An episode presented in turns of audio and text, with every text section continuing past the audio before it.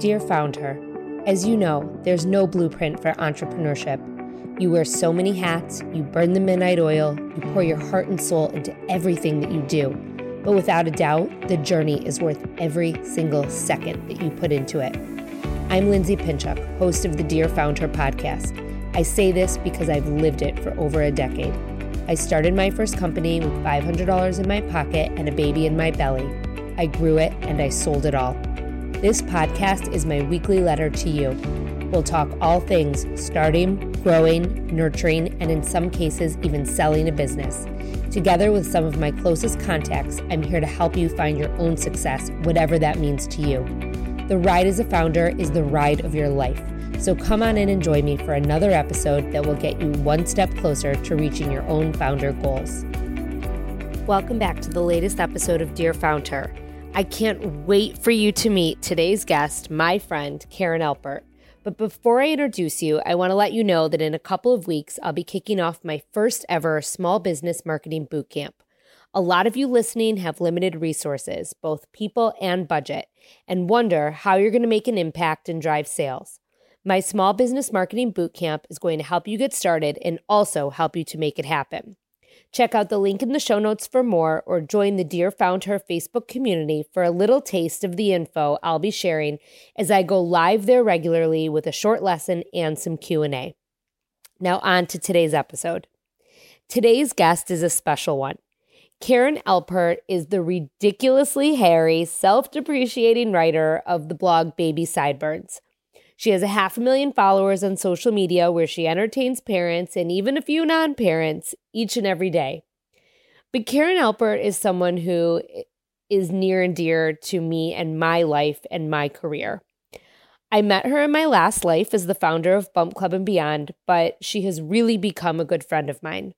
I met Karen at an event I hosted to help launch her first book, which, by the way, was self published and went on to become a New York Times bestseller. We're going to talk about it in today's episode.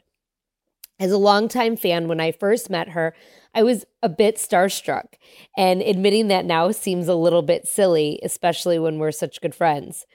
When Karen and I first met, I never could have imagined that our first event would lead to more events and then to coffees and to drinks and to a friendship between two moms who were making careers out of just that, being honest moms. On this episode of Dear Founder, I talked to Karen Alpert about the process of writing her three books and so much more. It's important to note that Karen was influencing before being an influencer was even a thing. That's one of the amazing things about her. She shows up on social media the same way that she does in real life. And I can say that with certainty. She's honest, authentic. She doesn't tell you what you think you want to hear. She honestly tells you the truth, which is one of the many reasons why she is so special. This episode is so special because Karen and I have grown up in our careers and as moms alongside one another. But one thing has always stayed the same Karen and I continue to show up and support each other consistently. Come on in and join me and my friend, Karen Alpert. Hi. Hi, how are you? it's so good to see you, even though you're down the street from me. Yeah. and I haven't seen you in a while since you're about with COVID. Right, right. so welcome back to reality. I the first thing I wanted to start with was I found you from your first viral holiday blog post and mm-hmm. I and I want you to kind of talk about that because a lot of you know a lot of people who maybe don't know who you are don't know that post and I will share that post this holiday season because I always do. It's amazing. It's evergreen, timeless. Um, but you know, I found you from this random blog post that was posted on Facebook, and I thought you were just so funny. And that is how I started following you. And you know, I want you to kind of take us through getting to that point where that post went viral, and then also from the point the post went viral into today. Um, and just kind of give some background about who you are and how you have made a career out of essentially just being you. Yeah, sure. I mean, I hadn't, I didn't plan on this being my career. I was in advertising, and I was a copywriter, of course. and and I was a little um, disenchanted with the business, but that was okay. I just, I kind of kept going because that was my job.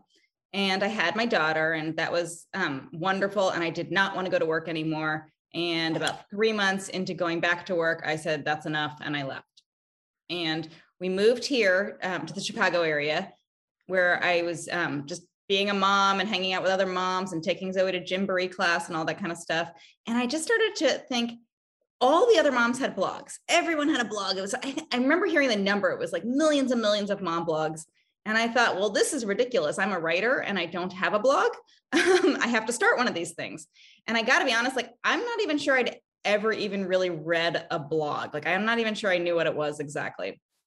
And I'm sure I'd read blogs that I'd stumbled across on Facebook, but I didn't realize they were blogs and I didn't know what I was doing. And I said, I'm just going to start one of these things. And I went to WordPress and I started a blog and I called it Mommyhood Unplugged.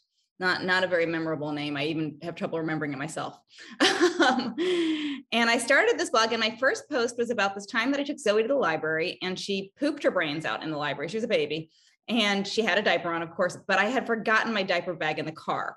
And i was sitting there going what the heck do i do i can't even take her out of the library she is so there's so much poop going on but I eventually dragged her to the car and it was just this funny story about trying to change her diaper in the back of the car in the trunk and I thought this is a great story to write about. So I wrote this blog post about this funny little story. It was probably, I'm going to guess it was probably 500 words, not even that much.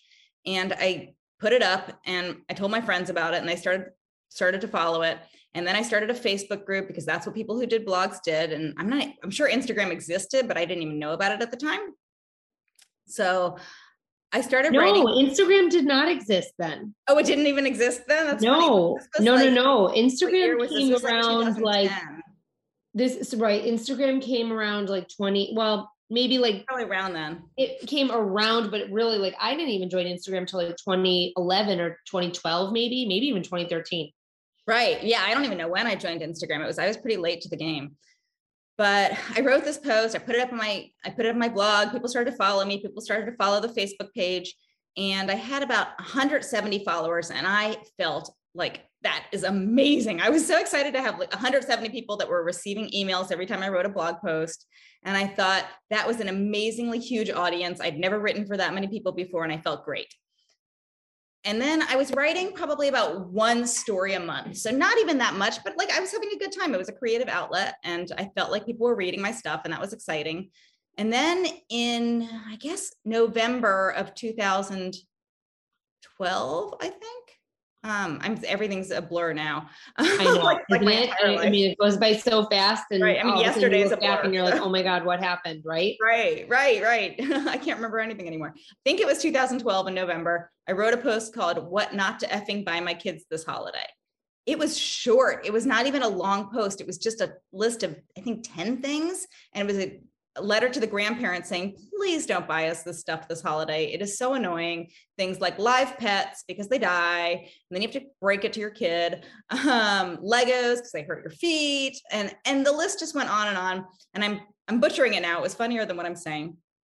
But no, uh, I'm gonna share it because it is it's a hilarious, hilarious, hilarious post. And I mean, it's like I said, what got me to you. Thanks. And and and back then Facebook was really kind. And if you had a Facebook group, every single person in your group received a message that your that your post just went up. So I put the post up and it ends up at this point I was writing for Chicago Now, which is actually a part of the Chicago Tribune. It was like their bloggers group. And so my all of my stuff was on Chicago Now at the point at this point. Um, and my name was Baby Sideburns. It had changed from Mommyhood Unplugged to Baby Sideburns. And I put this post up and there was another blogger, her, her blog name was Moms Who Drink and Swear, and she shared my post. I didn't know any of this. I was sitting in Zoe's gymnastics class. I was watching her do gymnastics and like praying she didn't break her neck. And she was a toddler, like she was doing backflips off the balance beam. I'm not. So I was sitting there watching it and I opened up the blog post and I saw the numbers, and the numbers were like, they were crazy. They were like in the thousands. And I thought there was a computer glitch. I genu- I like looked at it. I'm like, oh my gosh, there's a computer glitch. And I kept watching the numbers and they were rising and rising and rising. And I thought I still thought it was computer glitch until I went to the actual blog post and saw that there were hundreds of comments to go with that. And I was like, oh my gosh, I'm like, that wouldn't be a computer glitch. And that's when I realized that the post had gone viral. So that was pretty exciting. well, I mean, the post went viral because, like a lot that you do, it was true. And it was what every parent was thinking. And just a lot of people don't say. So, I mean, that's obviously why something does go viral, but that is why you are who you are. And so I guess the post goes viral and like what happens next and and then what? Well, the Facebook group um, jumped from 170 to I think 20,000 by the end of either that week or the next week. So that was insane. and I just, while I hadn't planned on doing any of this and I wasn't a very business oriented person, something in my gut said that the beast has started and you need to feed the beast. Um, so I started putting up Facebook posts multiple times a day, probably two to three times a day, which at the time was kind of unheard of. Like people weren't right. really doing that yet. There was no rule book. Nobody knew what to do. There I was like no algorithm, right? There like, was, I mean, yeah. people saw your stuff. Yes, people, everybody saw it. I would, Zoe would put underwear on her head and I would put a funny picture of it up of it. Um, there was, you know, just crazy stuff going on. You know, Barbie was hung upside down in the in the playroom. I'm like, that's a funny picture, and I would put it up, or, or just funny lines about what was going on in my house. And like, I just spoke from the heart. I didn't I didn't filter anything. It was completely unfiltered. That's just the way I was in my writing and I was just putting this stuff up, and the beast just started to grow and grow and grow, and that's why I had the twenty thousand by the end of like the week one or week two. And on top of that, Facebook's algorithm basically showed it to everyone, and then anyone who liked it, it showed it to all of their friends too. So it just grew really, really fast. And I think it was the end of. I think the next year was the year that I. I'm trying to think. No, I think that year I asked would people want to want a book by me and I actually ran a Kickstarter project just to see if there was enough interest. Because, like, hell, if I was going to write a book, if there wasn't going to be people to buy it, so because I knew it was going to be a lot of work. So I ran a Kickstarter project to see if anybody wanted a book, and I earned. I asked for ten thousand in I don't know if it was seven days or fourteen days. I can't remember, and I ended up getting twenty thousand dollars. So I was like, all right, there's enough interest for a book. And I love. Well, we're going to get into your books in a few minutes, but so okay so where are you now? Where where is this now? I mean here you were you, you had this viral post. Then you decided to ask if people wanted a book. They clearly did. Mm-hmm. we're going to talk about how you self-funded the book and how you were stuffing envelopes in your house because that's one of my favorite stories ever about you. But like how like then what? Like how did you start making money? How did this become a business? I mean I think a lot of people, you know, look at people who are creating content and it, like back in the day when you started, it was like you were a blogger. Now people are content creators and it, it's very different. I mean, I think, you know, you have this longevity. You, you said something just now that that I think people need to know and it was that you spoke from the heart and I think now you know you look on Instagram you look on Facebook and there's just a lot of people not speaking from the heart and that is why you are who you are because you have really showed up as yourself every single day. You've given people a glimpse into motherhood. You were very forthcoming about how hard it is to be a first time mom. And it's a business for you now. And so, kind of, when did that switch happen and how did it happen? Yeah, I mean, everything that I feel like everything on Baby Sideburns was kind of done unintentionally at first you know, I think a lot of moms were cleaning up the, the space behind their photos and making it look really clean. It wasn't that I intentionally showed the mess. I just didn't clean it up and didn't really think to. I wasn't, I was well, a writer. Care. I didn't care. I was a writer. I mean, I wasn't very visual. I wasn't creating a big, beautiful Instagram feed. I was showing the mess on Facebook just because that's what was going on in my life. But as I did that, um, what I realized was that people were saying, Oh, I like that. Oh, I like that there are dishes in your sink. Oh, I like that you said the F word. um, you know, and I, I, like that your hamper is like overflowing or that your kid, all your Just kids like mine, right? Yes, or like, all the kids' clothes are to the side of the hamper.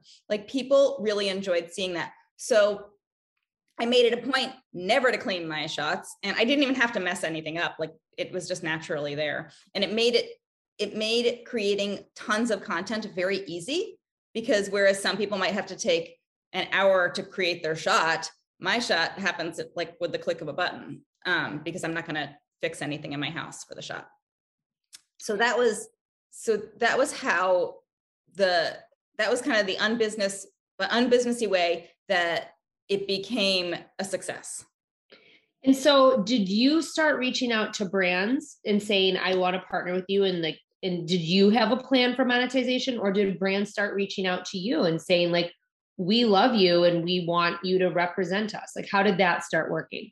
Yeah, I never reached out to anyone. Um, and I hadn't planned on doing anything sponsored really. I mean, for the, in the beginning, the books were what made me money.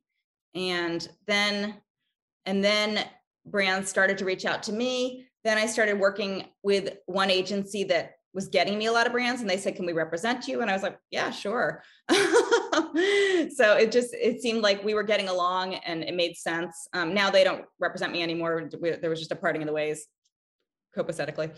So before I talk, before we talk about your books, I want, I want to bring up something and that is just, and I said it and I want to say it again, is that you have worked very hard but you have also been yourself.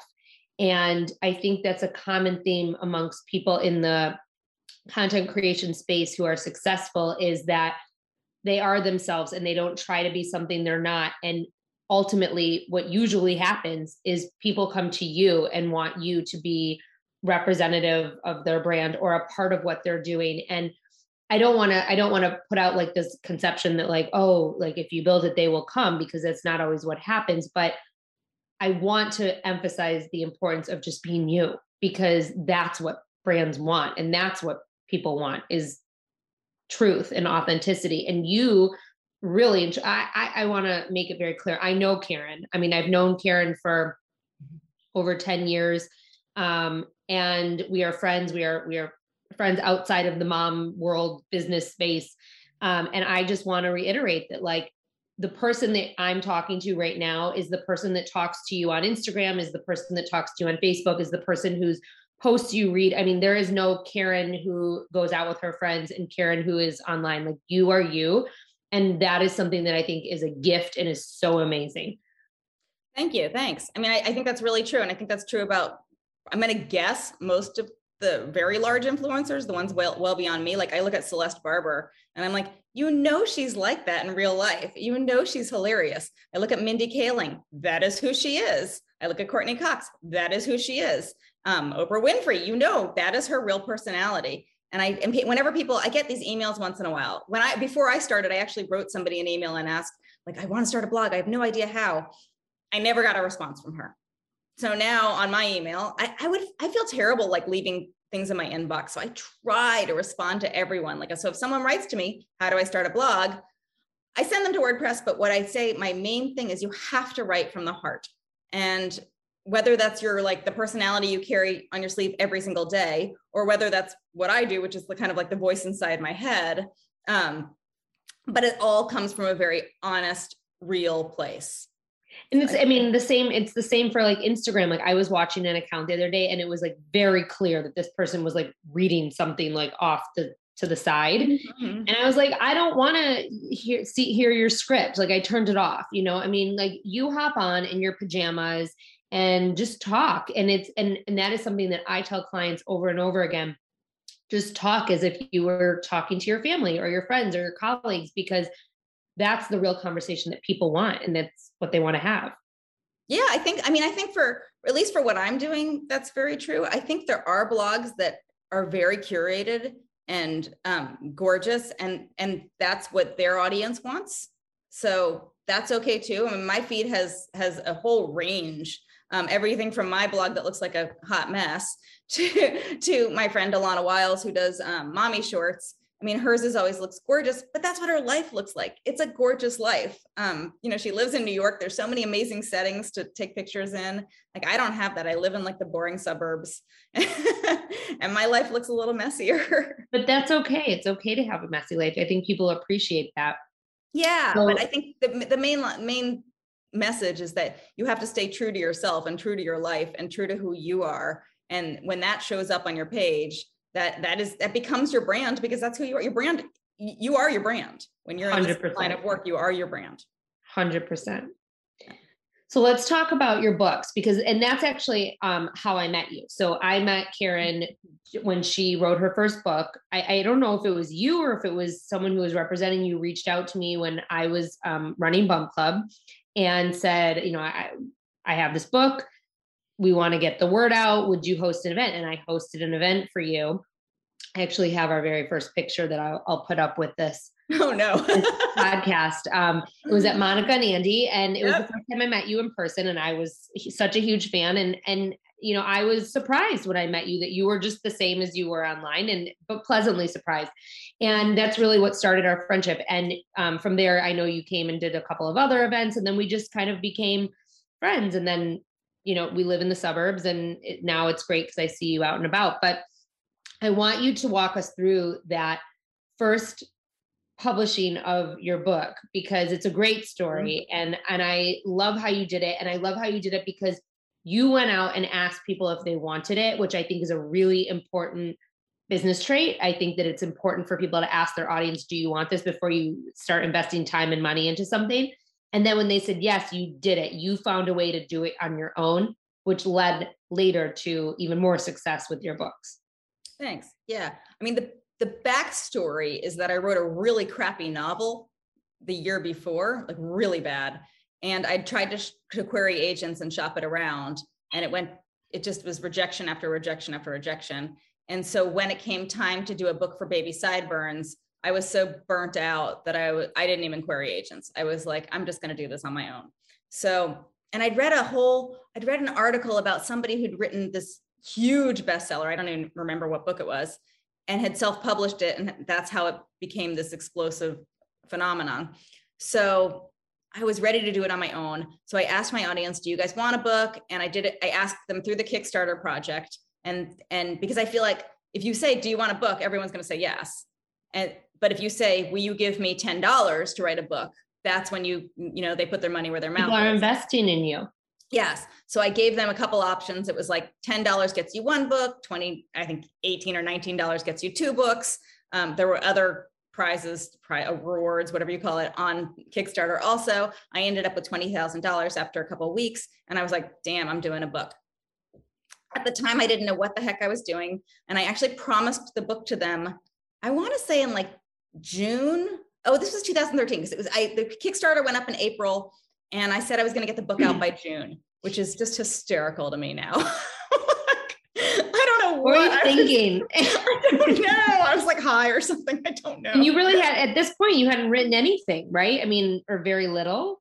No, I mean I'd written that really crappy novel, but like, like nothing for the book that you were about to publish. Well, the first book was going to have stuff that I'd published on Facebook and my blog. So there was less material to write for the first book probably 50% material I'd already, already written and 50% new material.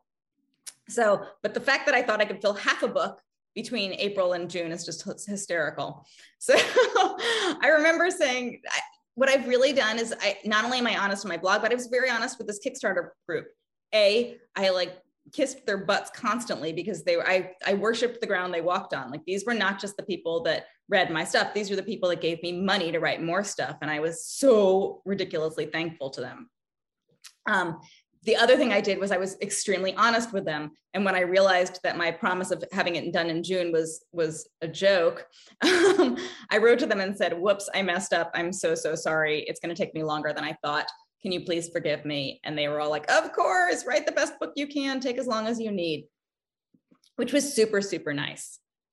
So you write the book mm-hmm. and you know you don't have this fancy publisher Mm-mm. the books come to your house what happens. Well i did have a good publisher actually. I had CreateSpace which at the time was not a part of amazon. Okay. And when i called CreateSpace to put the book together have them help me put the book together I happened, I, this is this is total luck.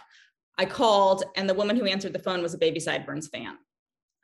And so CreateSpace was super awesome to me and helped me organize the book really, really nicely, um, make sure the cover looked great. And they got it on pre order on Amazon for, I mean, nobody got pre order back in those days, hardly at all. And I got five days pre order. Well, and I think too that not only was she a fan of yours, but I think that speaks volumes to probably how you spoke to her on the phone, how you treated her, Yeah. relationships. I mean, you know, and it's, you know, I think those are very important things to point out as well.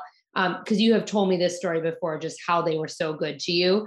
And uh, people aren't just good to people out of the goodness of their hearts. Like it's a it's a give take, right? And you were obviously very, you know, good to them as well, and how you asked and acted and and whatnot. And you weren't some prima donna, and you understood that like they were helping you out.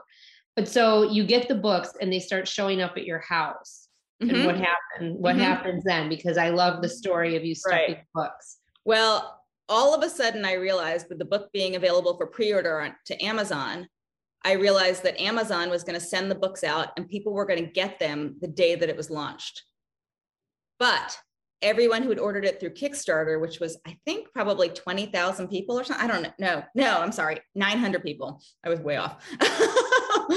um, like 900 something people weren't going to get it until days later because I had to stuff all of those books into envelopes and send them off. And I was, I was devastated. I'm like, the people that backed this Kickstarter project have got to get the books before it, or at least at the same time as the people that were ordering it on Amazon. I was so upset about this. So my husband and I stayed up. I think we pulled like two half all nighters, which at the time was not easy because we were also raising two toddler, a toddler and a baby. Yes, you had small kids. Yes. So I mean, like really, like I think Zoe was three and Holden was one, I think, something like that. So we had our hands full, but we, I was like, we have to get these books out ASAP. So we sat there all night long, printing out labels, stuffing envelopes. I personally wanted to put a not just my signature in each book. I wanted to put an inscription. So, so I literally signed little notes to every single person individually in every book. It was insane. It was stupid. but that's how thankful I was for these people that were giving me money. well, and that and that yeah, sorry, go ahead because I no, want no, no, go ahead. You go ahead. No, I was gonna say, and I, you know, you asked for money, and I think that's that's a really big thing for a business owner, and especially a new business owner. And even though you were asking for ten dollars for, you know, for your book, you you had been publishing content for free that people had access to on the web, and now all of a sudden you're asking them for money, and so you feel the need to show up. Mhm. Yep. Yep. And it's the same for everything. I mean, like, I feel that same way with sponsors that I have now.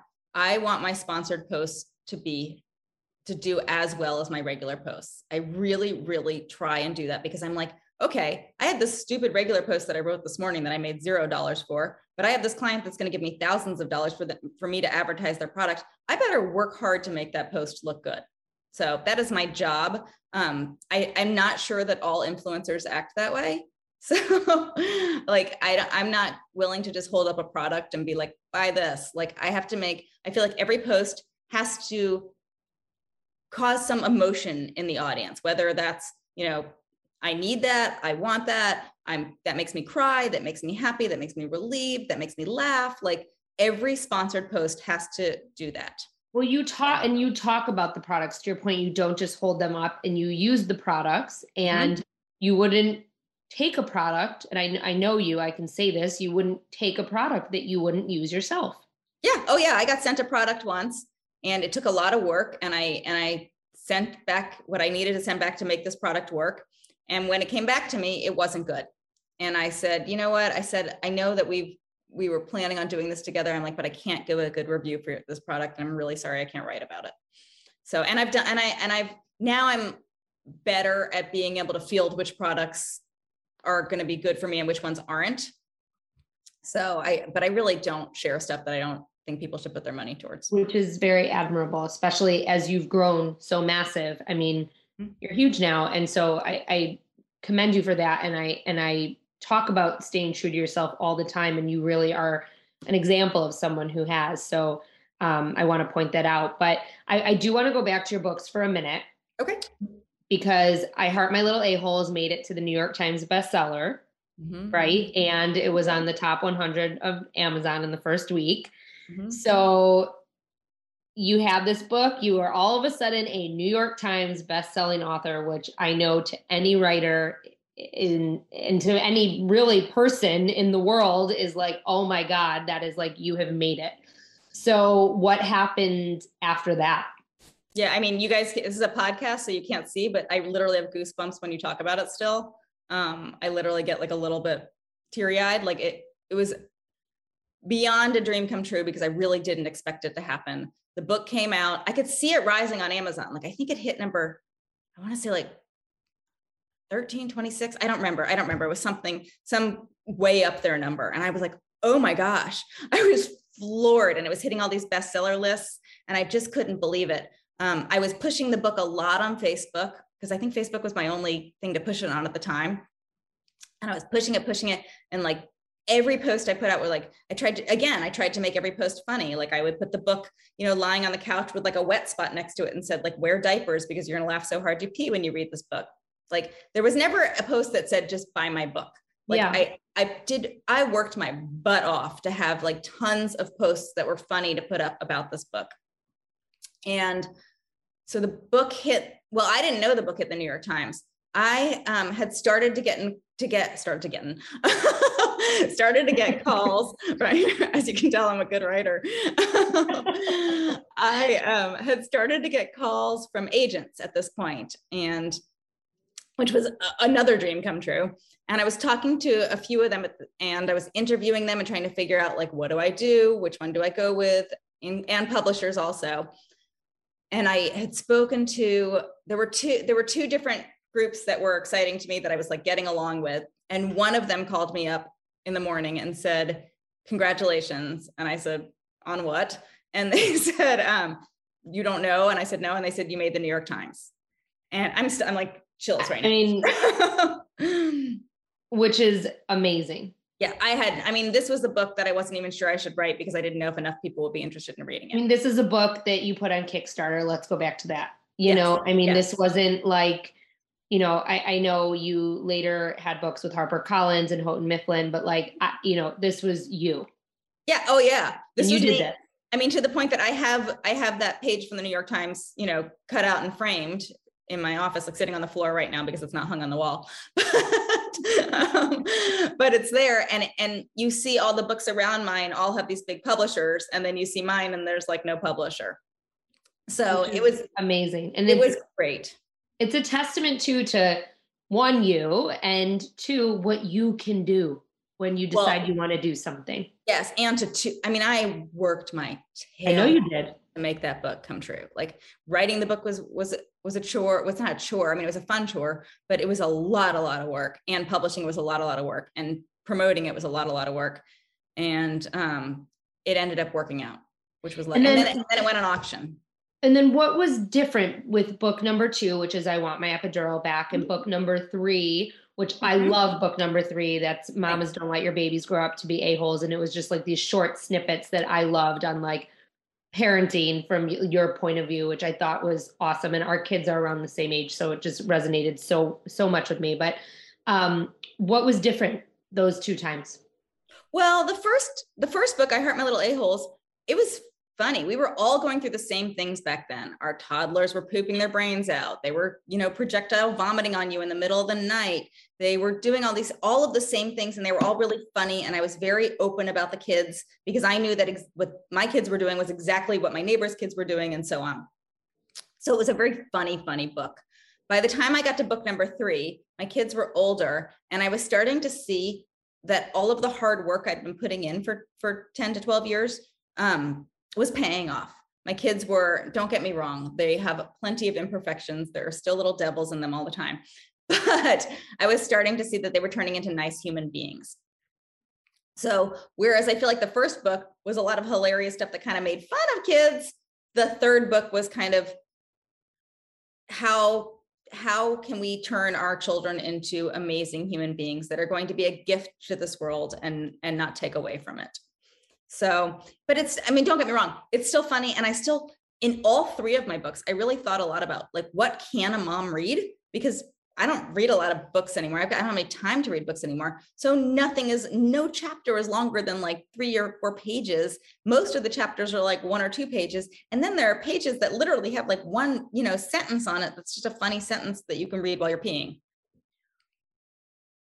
Okay. So one of the things that you just said was, you know, you were talking about your latest book and how you really just wanted our to help us raise our kids to be good human beings. And I want to point out that your kids are amazing human beings, which is a reflection of you. Um, I mean, the post that you share, especially about Zoe going through middle school and just the person that she's becoming, it has been a pleasure to watch both of your kids grow up and just be themselves. And so I would love for you to kind of weigh in on what do you think you did to make that happen? Thanks. Well, I, do, I also want to make something clear. When they were little, it was easier to post the bad stuff. It was it was somewhat funny when they would throw a tantrum in the middle of the grocery store. 100%.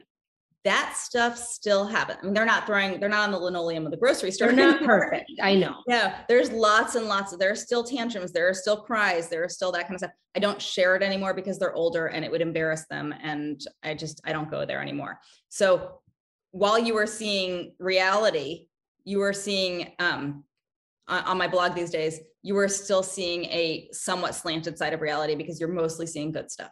I appreciate you saying that. But I also, I mean, your kids are their own people. You can tell they make good decisions. They are kind people, which I know is most important to you.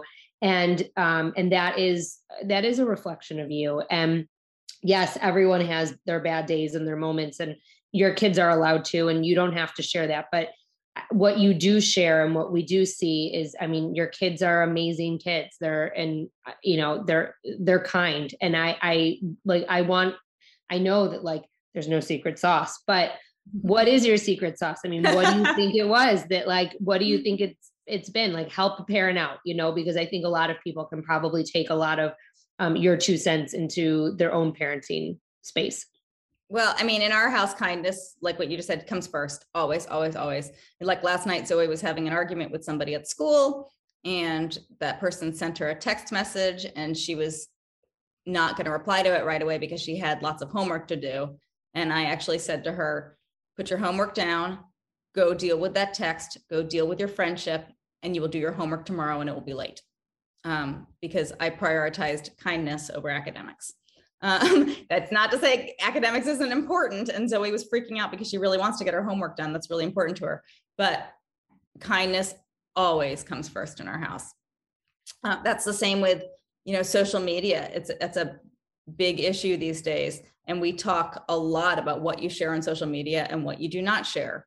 And one of the thing, one of our rules is you have to think about everyone who might see that that social media post that you put up and think about their feelings so um yeah, I mean, middle school is hard, right? Because it's like you you make a living off of social media. I also mm-hmm. rely heavily on social media, and so it's hard, right, to like walk the walk. You have to walk the walk and talk the talk, and not that you're not nice on social media, but you're on social media a lot, and so that's kind of probably been a tough thing, right? To help translate to your kids if they want to be on a device or on social media. How do you talk to your kids about that? How do you teach that to them? How do you make it so that it's not a priority in their life like kindness? You know what i'm saying?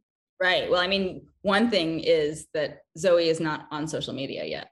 Um she we i made the mistake a couple years ago of letting her open a tiktok account and she did it for probably a year and then i think what she, i mean this is this is more amazing i like i can't believe that she did this but all of a sudden i went on our tiktok account one day to check it and it wasn't there. And I ran to her after school and I said, Where did your TikTok account go? And she said, I just, she felt like she wasn't, she was feeling bad every time she logged onto TikTok, is what she said. And she's like, So I closed it. I was floored. I couldn't believe that this, I think she was 11. I couldn't believe that she had the wherewithal to do that herself but it was really great to me because I had actually just seen a movie called a documentary called Screenagers 2 that our district had shown us.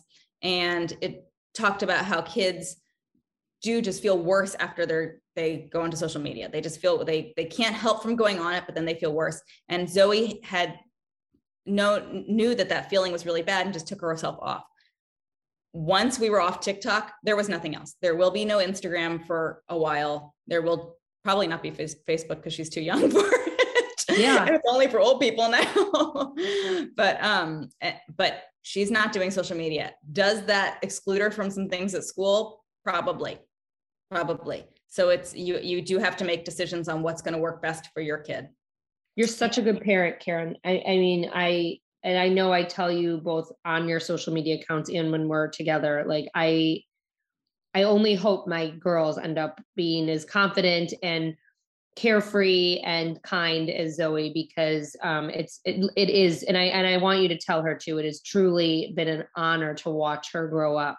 Um, really, I, I mean, you just posted something about her wearing her Halloween costume to school and her not caring what other people think and like I just that is like that's Zoe. Like she just doesn't care what people think about her. She does what she wants to do. And in today's world where people are on social media and kids come in like a 12 pack and they want to do everything that their friends are doing to see a kid that is so sure of themselves and confident and doing their own thing is just incredible really thanks thank you thank you thanks lindsay i appreciate that i mean like but again don't get me wrong like she has lots of rough moments because she's not the same as a lot of kids out there so i don't i don't want to say that the way i'm doing it is definitely the right way like it is a right way of many right ways. It's your and right way. It's my right way. It's my right way. But there, but we've made mistakes along the way. Sometimes I wish she would conform a little bit more. um, and, but still be that self-confident kid that she is. But you know, you kind of like you work as hard as you can, you get what you get in the end, and then you work with that. So that's that's where we are. And she so far junior high hasn't been too terrible but that could ha- around the corner you never know what there is. Like last night was not a fun night in our house so. Well i hope it stays even keeled for your sake.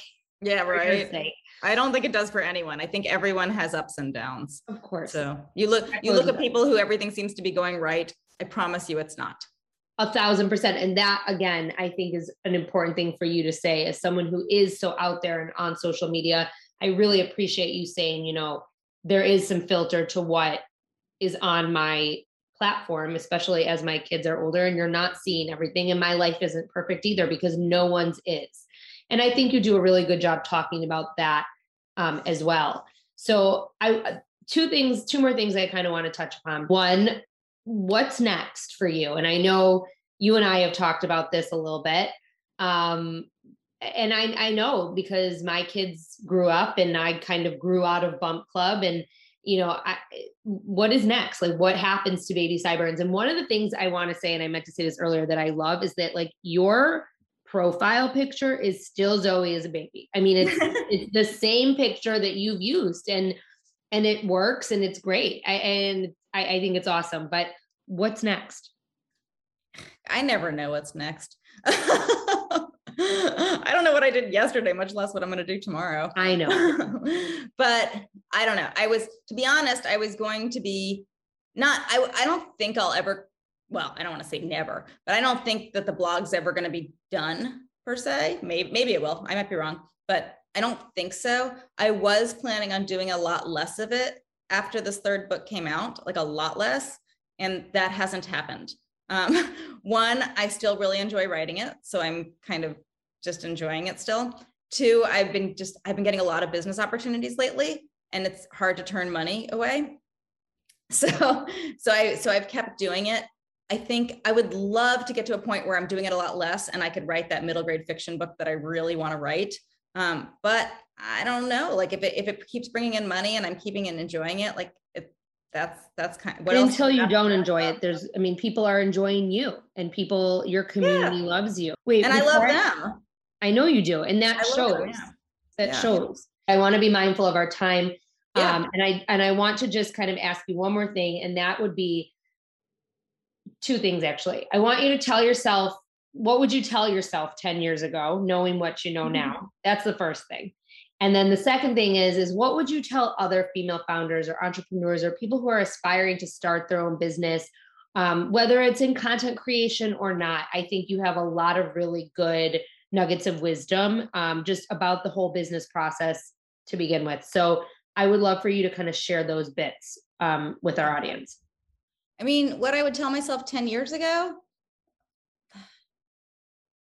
it, I don't know, parenting is so hard.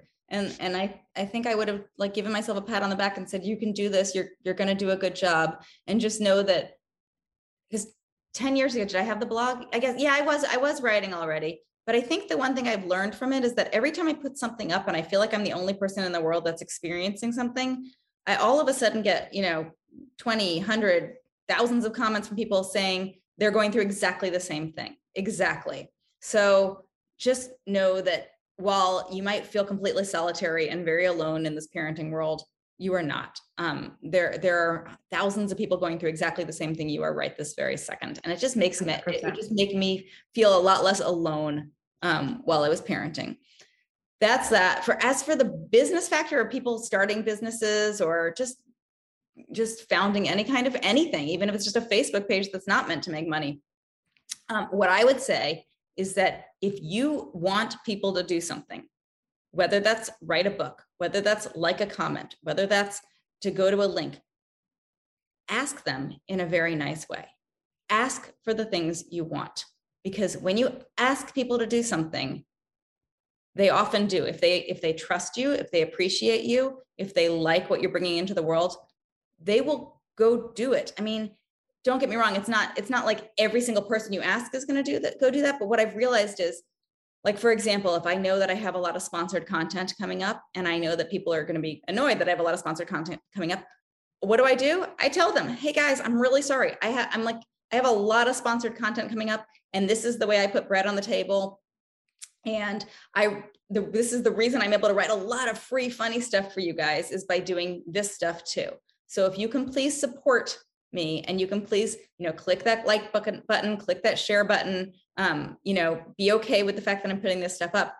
They usually are very, very kind and they understand that I'm just another woman trying to make it in this world and they support me. So I, that's, that's, that's good advice. Ask for what you want.